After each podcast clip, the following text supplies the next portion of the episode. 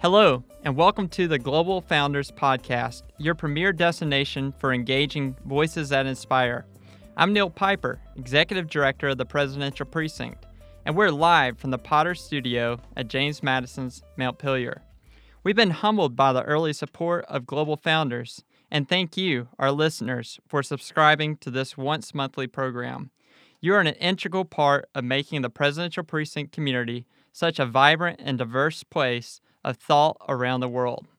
Today, I'm joined by Kat Imhoff, the president and CEO of the Montpelier Foundation. Kat oversees all aspects of the Montpelier Foundation and the strategic integration with the Robert H. Smith Center for the Constitution to ensure participation in civic dialogue, help improve the public's understanding of the founding principles of the United States, and deepen their understanding of the participation in our democracy. She is a champion woman leader, having also served as the Chief Operating Officer and Vice President of the Thomas Jefferson Foundation and Monticello, and the State Director of the Nature Conservancy in Montana. I'm also joined by Mirabel Ngong from Bamenda, Cameroon, who participated in our Mandela Washington Fellowship Civic Leadership Curriculum in 2015.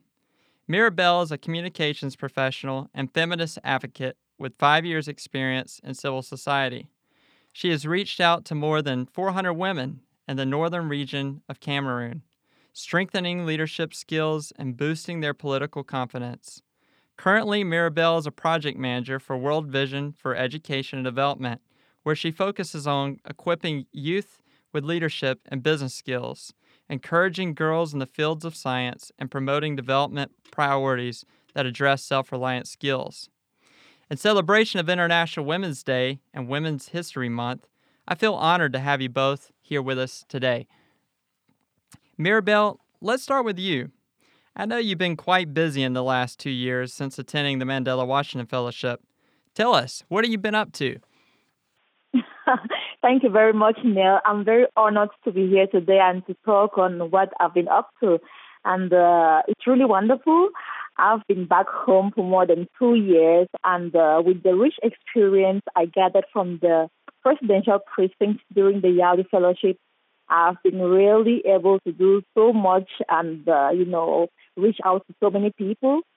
Um, though there've been so much challenges and there has been so much, uh, I've had so many challenges but, you know, what I've been able to achieve so far is inspiring. You know, uh, in the past few months, I've been working with women and girls, uh, promoting girls' education in my community through uh, uh, school outreach mentoring club, where I mentor girls, helping them to set out to, to, to set their goals and achieve them. I also mentor them and help them to stay in schools. And at the moment, we are working with 125 young girls and it's really wonderful working with them, seeing how inspiring and better they become every day with our programs. And also, one of the great programs that inspires me most also is uh, working with young women. In the past few months, I've been able to uh, train uh, 21 young women in Bamenda on commercial gardening and income generating activities because I believe that empowering women economically is also a way of helping them provide education for their daughters. Still on my uh, work on promoting girls' education. You've been extremely busy. I know that you know all of us from our team we've been so inspired watching your work through social media and reading so many media stories about the impact you're having on young girls across Cameroon. And it seems like yesterday you were here. It's been, you know, 2015 since you're a Mandela Washington Fellow. And Kat, I know you met Mirabel here at Montpelier. Um, tell us about, you know, how you met Mirabel and, and the types of programs you guys are doing here at Montpelier. Well, we're so fortunate to be part of the presidential precinct and to get to host folks like Mirabel. And Mirabel, you probably remember it was not necessarily cool in Virginia when you were visiting James Madison's Montpelier, but it was indeed beautiful. I think there is really an opportunity to have sort of power of place and why we are so appreciative of having people like you, Maribel, and others come and be at James Madison's Montpelier is not only can we share with you what James Madison, who was a young millennial himself, was thinking about what was facing then the the 13 colonies that had kind of loosely band together, but really the struggle that the U.S. had 10 years after the revolution. You know, it's good and easy to declare revolution, sometimes even win the revolution, but it's very hard to govern. And so James Madison sat in that upstairs library, which you have visited, looked out over the Blue Ridge Mountains, and really grappled with these very human stories and this struggle for freedom that all of us experience. And how do you do things like balance freedom of religion? What do you do with protecting minority views? And to then hear from people in emerging democracies from all around the world, but particularly your group from sub-Saharan Africa, to get a chance to get you know to know you better, to see what challenges you're facing, and to hear about your own journey forward. Not only do I think we were able to help share a little bit about the American experience, but what you're experiencing also has informed us. So it was really an honor to meet Maribel. And then we had another opportunity to travel together, and that was to Washington, D.C. for something called the Girl Up Leadership Summit. I was blown away to see someone from our program, someone I've gotten to know, to be in a space with thousands of young women, to stand before them and to be a role model for these emerging young leaders, to see how well you handled that and just how the presidential precinct really helped prepare that conversation. It was very lofty, it was very idealistic, and it's the kind of thing that women need to do for each other. Maribel, I, I, you know I'll never forget that day. Uh, it was it was so much fun uh, traveling to DC with you and and it. Seriously, it was it was it was it was, it was my best day of the year, and I myself I don't think I'll forget that. well, tell our listeners that weren't in the room with us. Uh, you you know you had this unique opportunity to speak alongside First Lady Michelle Obama in front of you know, hundreds to a thousand young women. Tell us about that experience.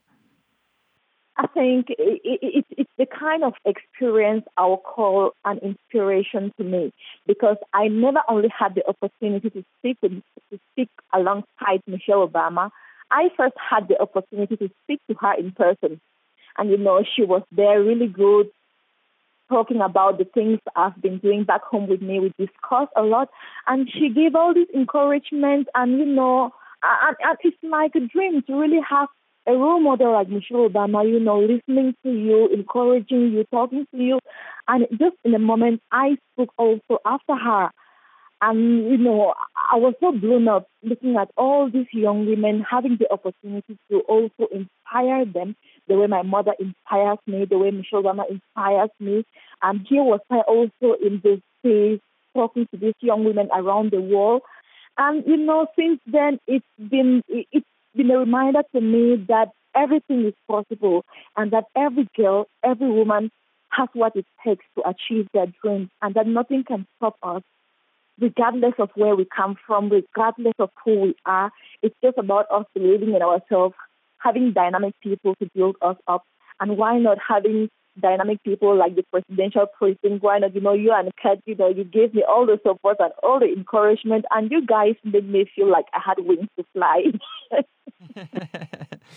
well, I want to turn over to Kat.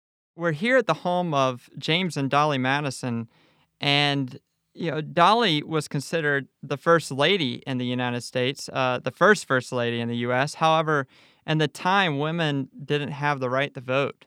Um, a lot has changed here in the U.S. Uh, for providing better rights for women uh, since uh, the 1800s.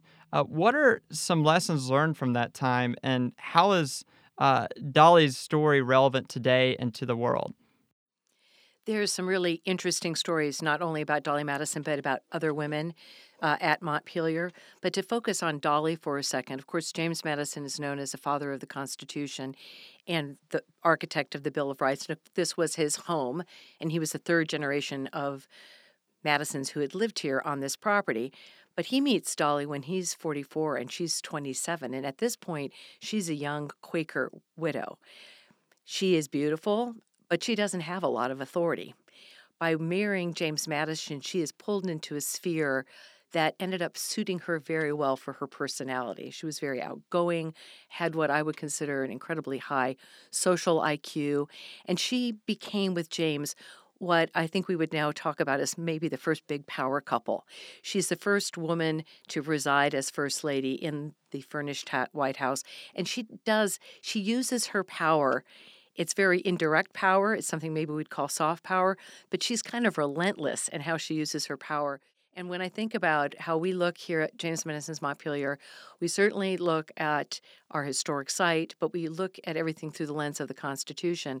And to realize that we're coming up on the 100th anniversary of the 19th Amendment, I can't help but think how Dolley would have been so interested right before she died that there were a group of people in Seneca Falls talking about kind of the Declaration of Rights for Women that eventually, many, many years later, led to the 19th Amendment of the Constitution. And, and, and if, if, if I can really like add something to that, uh, while I was uh, at the fellowship, you know, the narratives about Dolley, the, Dolley, the, the, the, uh, it was kind of like I've worked very much in the past years on women and politics, encouraging women to participate in politics and to take their civic responsibilities uh, really serious. And while the narrative went on at the, at the center, I just felt like calling all the women in my community to come and see this woman, to come and hear about her because you know I could really like imagine the authority she had on her, that dignity, carrying, pulling herself up. You know, she was such an inspiration to me just from the narrative, and I felt like at times I felt like I could really visualize it and I could see her. So you know, it, it every time I listened to the narrative, I was like, ouch, I wish I can be like her and keep such a legacy. we we would love to have you back, uh, Mirabel. Well, as as you mentioned, Mirabel, the theme for International Women's Day 2017 was "Be Bold for Change." Now, this theme is timely given the release of the 2016 World Economic Forum report that predicts the gender gap won't close entirely until 2186. Quite depressing. Despite massive progress in closing gender gaps in health, education, economy, and politics, women's rights remains a critical issue throughout the world. Now, progress is still too slow for realizing the full potential of one half of humanity in our lifetimes. Now, Kat and Mirabel, your careers have inspired many people around the world, and there is no doubt that your personal mottos align well with the Be Bold uh, for Change theme for this year's International Women's Day. And given all your success, I'm sure our listeners would love to hear from you about challenges and lessons learned as you have helped forge a more gender inclusive world. So I'll just start by asking how do you see women in the workplace changing? What is improving, and where do we still need to make progress? I'll let you start, Mirabel. Ah, it's a story, and you know, the, the, the, March has been my best month. Not only has March been the Women's History Month, but one of the girls in my lead club is traveling to New York this week. She's traveling for the Girls Summit in New York, and, and, and I'm so amazed because I've been an inspiration to her, and she's moving to meet these girls also from 10 other countries in the world. So I think I really need to come back and gather more of that inspiration to keep inspiring more girls like I'm, that I'm doing now. Well, and Mirabel, when you come back, I think one of the things that has changed here as well, we've really added on to the story of Montpelier about the women's history here, not just the history of Dolley Madison and her impact, but the history of James Madison's grandmother and his mother, who were incredible forces within even colonial America of kind of taking control of their own fate and running this huge plantation and, and really running it with pretty steel hands. But also, we know more and more, thank goodness, about the women who were enslaved here and made that wonderful life that James and Dolley enjoyed so much possible. And that narrative of the enslaved women and men and children who worked here is going to be revealed more at Montpelier when we open an exhibition in June called The Mere Distinction of Color. And I think that's one of the things I felt was missing when you were here last. So you've got to come back and see that our story our story of women is growing and growing and it's and it's the it's the american story. It's not just the african american story or the man's story or the woman's story. It is our story. Well i'd love to hear from the two of you you know, how do you think about the issue of women and leadership in the context of your own career? Um, I think looking at women's position now, I think it's it, we, we, we've, we've done work, but I think so much work still needs to be done. For instance, back in Cameroon, in the past four years, we have been able to spur more women into politics uh, in parliament, in, uh, in the Senate. But I think looking at it, women still have so much challenges. For instance, we have societal barriers where there is still this push. I always have this thing of we need men and women working together to put women on that position that we need them. Because, like I always say, women make up more than half of the population. And so they need to be empowered to bring forward this change that can make the world a better place. We still have this this stereotype that women need to just be homemakers. Men still feel that women should go back home, and we are really fighting on that very much. And there is also other areas also like economic empowerment of women. Because I, I, I love to look at these problems from the root. When I look at women in my community, why are we not represented? Why are we not in the workplace? And why can we not really lead the change we see?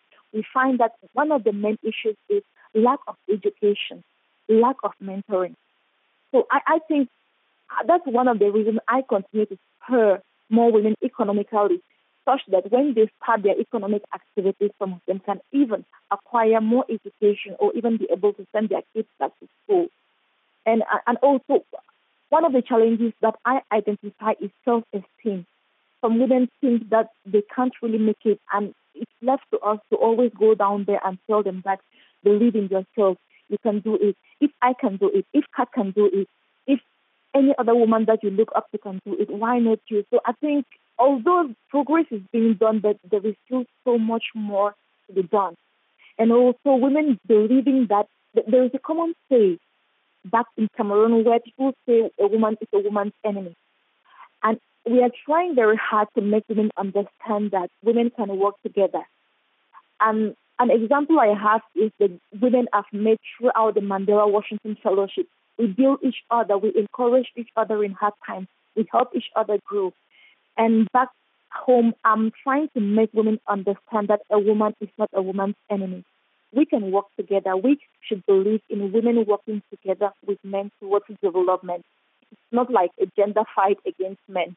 It's like, you know, us holding our hands together for a better world. Mirabel, that was amazing. And I you just have to applaud you for all that you're doing, Cameroon. I would say, you know, in the U.S., we like to think we're first, but we're not even close. I mean, whether you're looking at number of elected officials, heads of companies, CEOs, uh, the pay gap is still enormous in the United States. We have growing poverty, particularly impacts women and children. Access to birth control and other reproductive rights seem to be at real risk in the United States. And so, in some ways, if you look at the statistics, we've actually gone backwards in some very important categories. So uh, I think there is much, much to be done. And it's hard for me to put a finger on why that backslide is taking place. But uh, it would be nice to be up there with some of the Scandinavian countries and some of the um, the statistics about just kind of gender equality. And it's not just good for women; it's good for men. Uh, it's good for men. Seriously. Maribel, I'd be interested to know, uh, with your experience being here in the U.S. Uh, for six weeks, what are some of the most notable gender inequalities taking place in Cameroon that perhaps we don't wrestle with as much here in the United States? Me, as a woman, it's not been easy. It's challenging, but at the same time, I think I've loved the impact I've been able to create in society. Because, first of all, uh, there is a saying that goes, if you want to see change, be the change you seek to see in society. So, uh, being a young woman growing up, struggling to have her voice heard, and being in this society where I was shunned many times, I struggled. I got up there, and today the struggle continues. And every time I have this, uh, like men saying that, why do you do this? Why do you have to stand out? But the woman society wants a submissive woman who goes to be a housewife, takes care of kids and everything. But uh, we really try to make women understand that you can still have a successful career, lead a home, and create change in society. So it, it, it's really fulfilling and at the same time it's really challenging. But at the same time, you know, when I look at the impact I'm creating, is encouraging. And the people we inspire, is encouraging. Well, my response to be to that would be in part, you never hear men called bossy, do you? There's so many pejorative words that are used for women who try to be in leadership roles or are in leadership roles, and it's very rare that a man gets critiqued to the, you know, inch the way women do on actually how they appear. So I think that when I think about the issue of women in leadership in my own career, I, I agree with you, Mirabel. It hasn't even been easy for someone like me, and I've been helped along the way by some amazing mentors in my time. But I, I, do think that being a woman has placed an extra burden on the carefulness of wording, how you present yourself. I do not feel that I've advanced as quickly as I would have if I'd been a man. And I'm pretty sure that there have been significant pay gaps in, uh, in my past. So, just my kind of personal story is, you know, you do experience, and, and I feel like I'm one of the really lucky ones. I would note I have a job in a nonprofit, and nonprofits uh, tend to not be as competitive as the uh, market, and that you see a lot more women in nonprofit for that reason. Yeah. And, and, and one of the things I'd love to add, for instance, in the context of Africa, I've been shunned many times by men. Such that I've had to pull back once in a while and ask myself, am I really going to pull along with this? But at the end of the day, you look at your self value, your personal values, I look at my goals and, you know, it, it, it, it pushes me, it encourages me. It's not easy. But one thing I would say I'm lucky about is because one of the mentors or the people that have, that have really pushed me so much in life is my father. Surprisingly, he's the man who made me believe that, you know, you're a girl and you're a human being who can bring change. I don't look at children like boys and girls. So it, it, it's challenging. It's not easy, but I think I continue to tell women outside, women out there, that, you know, as a leader, as a woman, it's double responsibility. And it's really hard, but, you know, it's still possible. And if we can do it, we encourage more women to join us in leadership. Well, my last question is as as women leaders who have been successful in the nonprofit sector, what advice do you have for young women and girls who aspire to be leaders? Mirabel, I'll start with you. One advice I'll give to women outside there is that they are the change they are looking for in the world. And that no matter the changes we face, we just need to be focused and we just need to believe in ourselves and we need to work together. We need to look up to mentors. They need to believe in themselves, look up to people that inspire them. And despite the challenges, for instance, in Cameroon now, it's really hard because we have so much political, uh, there is so much political uh, instability such that in the past four months, life has not been easy. We've even been shut down from the internet for two months. And women really complain about it at the level of education, at the level of communication, businesses. I would tell women that those challenges should not pull them down. But let's all just work together and see how we can move on. And then the second advice I'll give women, especially the women we have been able to inspire into leadership, is that let's not just strive to be in leadership to say, ah, we've had a higher number of women represented, but let's build ourselves to create the impact, to create the change so that when we assume those positions of responsibility, be it in the civil society, in the private sector, be it in government positions, we should be able to create that impact that makes us, you know, to deserve those positions. It's not just about representation, it's about impact. And I will call on every man and woman and all families out there to give their children an education because it's like the key to everything. Our children need proper education, proper mentoring, and you know we need to build their self confidence because it's really possible.